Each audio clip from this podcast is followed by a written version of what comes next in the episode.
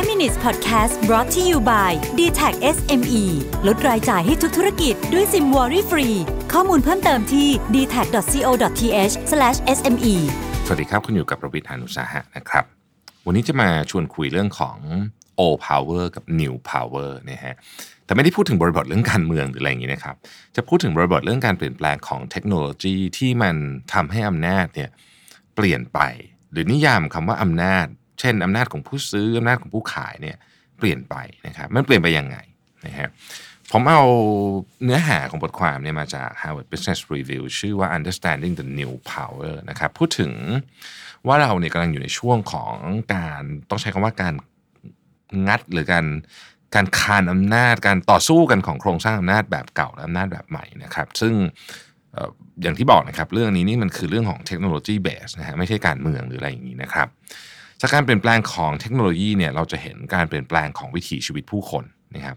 ทำให้เราเริ่มเห็น new power หรืออำนาจใหม่เนี่ยค่อยๆ เปลี่ยนความเชื่อเรื่องเกี่ยวกับอำนาจที่เราเคยมีในอดีตมานะครับเล่าแบบนี้ก่อนดีกว่าว่า new power กับ old power เนี่ยแตกต่างกันยังไงนะครับ old power เนี่ยเปรียบเสมือนเงินนะฮะเวลาทำงานเนี่ยเปรียบเสมือนเงิน คือจะมีคนที่มีเยอะมากๆ กับคนที่มีน้อยมากๆ หรือไม่มีเลยนะฮะอัตราส่วนของคนที่มีเนี่ยมากกับน้อยนี่มันต่างกันแบบลิบลับเลย นะฮะแล้วเมื่อคนมีเงินขึ้นมาคือเมื่ออันนี้ไม่ได้พูดถึงเงิน แต่เมื่อคนมีอำนาจประเภทที่เป็นอำนาจเก่าเนี่ยจะหวงแหนอำนาจนี้มากนะครับ มันเป็นของที่ปิดเข้าถึงยากนำโดยคนไม่กี่คนนะครับ เป้าหมายของ O Power คือการรวมศูนย์นะฮะ New Power เนี่ยทำงานเหมือนสายน้ำหรือกระแสไฟฟ้านะครับ เป็นเป็นของที่คนจำนวนมากมี เป็นของที่เปิด มีคนมีส่วนร่วมมากนะครับ มีคนจำนวนมากสามารถแจกจ่ายและเป็นเป็นสังคมมีความเป็นสังคม ในความเป็น community นะครับ New Power จะมีพลังมากเมื่อรวมตัวกันเยอะเป้าหมายของ New Power คือการกระจายออกไม่ใช่การรวมศูนย์นะครับเมื่อพูดถึง New Power นั้นเนี่ยมันก็จะมีแต่แต่ละรูปแบบของ New Power ที่แตกต่างกันออกไป ที่เราเห็นอยู่ในปัจจุบันนี้เนี่ยก็จะมี 4-5 รูปแบบด้วยกันนะครับ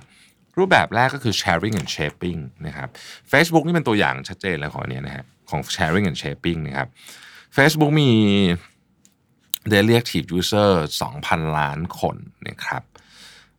แต่ทุกๆ เดือนเนี่ยมีคนสร้างคอนเทนต์เนี่ยประมาณ 30,000 ล้านชิ้น คอนเทนต์จะสั้นจะยาวอะไรก็แล้วแต่ลงไปใน Facebook ซึ่งจริงๆ ต้องบอกว่าความอยู่รอดของ Facebook ทั้งหมดเนี่ยมันขึ้นอยู่กับคนที่สร้าง content เหล่านี้แหละจะคนที่ใช้คนที่สร้าง content เหล่านี้พูดง่ายๆคือตัว Facebook เองเนี่ย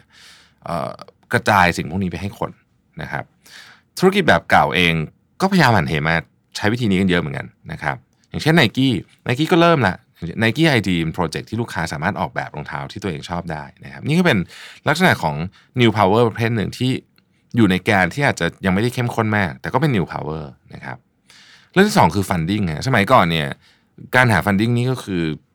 คือถ้าไม่กู้แบงก์ก็ต้องไปกู้นอกระบบอะไรเงี้ยซึ่งมันมันมันก็รวมศูนย์อยู่ไม่กี่คน แต่ปัจจุบันเนี้ย cloud funding เนี่ยเอ่อแม้ว่าช่วงก่อนหน้านี้มันมีอาจจะมีชื่อเสียงเสียหายไปบ้างในบางโปรเจกต์แต่ก็จะก็ก็ยังเป็นของที่คนใช้กันเยอะ นะครับแล้วก็ไม่ใช่แค่ crowd funding นะ crowd funding นี่เป็นเพียงพาร์ทหนึ่งของคำว่า funding นั่นเอง การให้กู้ยืมเงินระหว่างคนกับคนด้วยกัน เช่นคีว่าคีว่าเนี่ยกู้ยืมเงินมีคนใช้ล้านกว่าคนอยู่ใน 76 ประเทศนะครับเป็นการเข้าถึง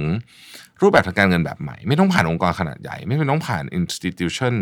หรือสถาบันแบบธนาคารทำให้เราเห็นการเปลี่ยนแปลงของวิถีชีวิตผู้คนนะครับ producing เช่น Airbnb, Easy Tax Rapid พวกเนี้ยนะคือ สมัยก่อนนะครับ เราเราจะต้องไปใช้ของพวกนี้คนที่เป็นสถาบันนะเช่น Airbnb โรงแรมก็เป็นเหมือนกึ่งกึ่งๆ สถาบันใหญ่ ๆ แต่ปัจจุบันนี้เนี่ยใครมีความถนัดอะไรก็สามารถขาย skill ของตัวเอง ขายพื้นที่เช่าของบ้านตัวเอง ขายของที่ตัวเองผลิตได้เลยนะครับผมกำลังพูดถึงเนี่ย TaskRabbit, Etsy กับ Airbnb นะ Airbnb พื้นที่ของเรา TaskRabbit skill ของเรา Etsy ก็คือ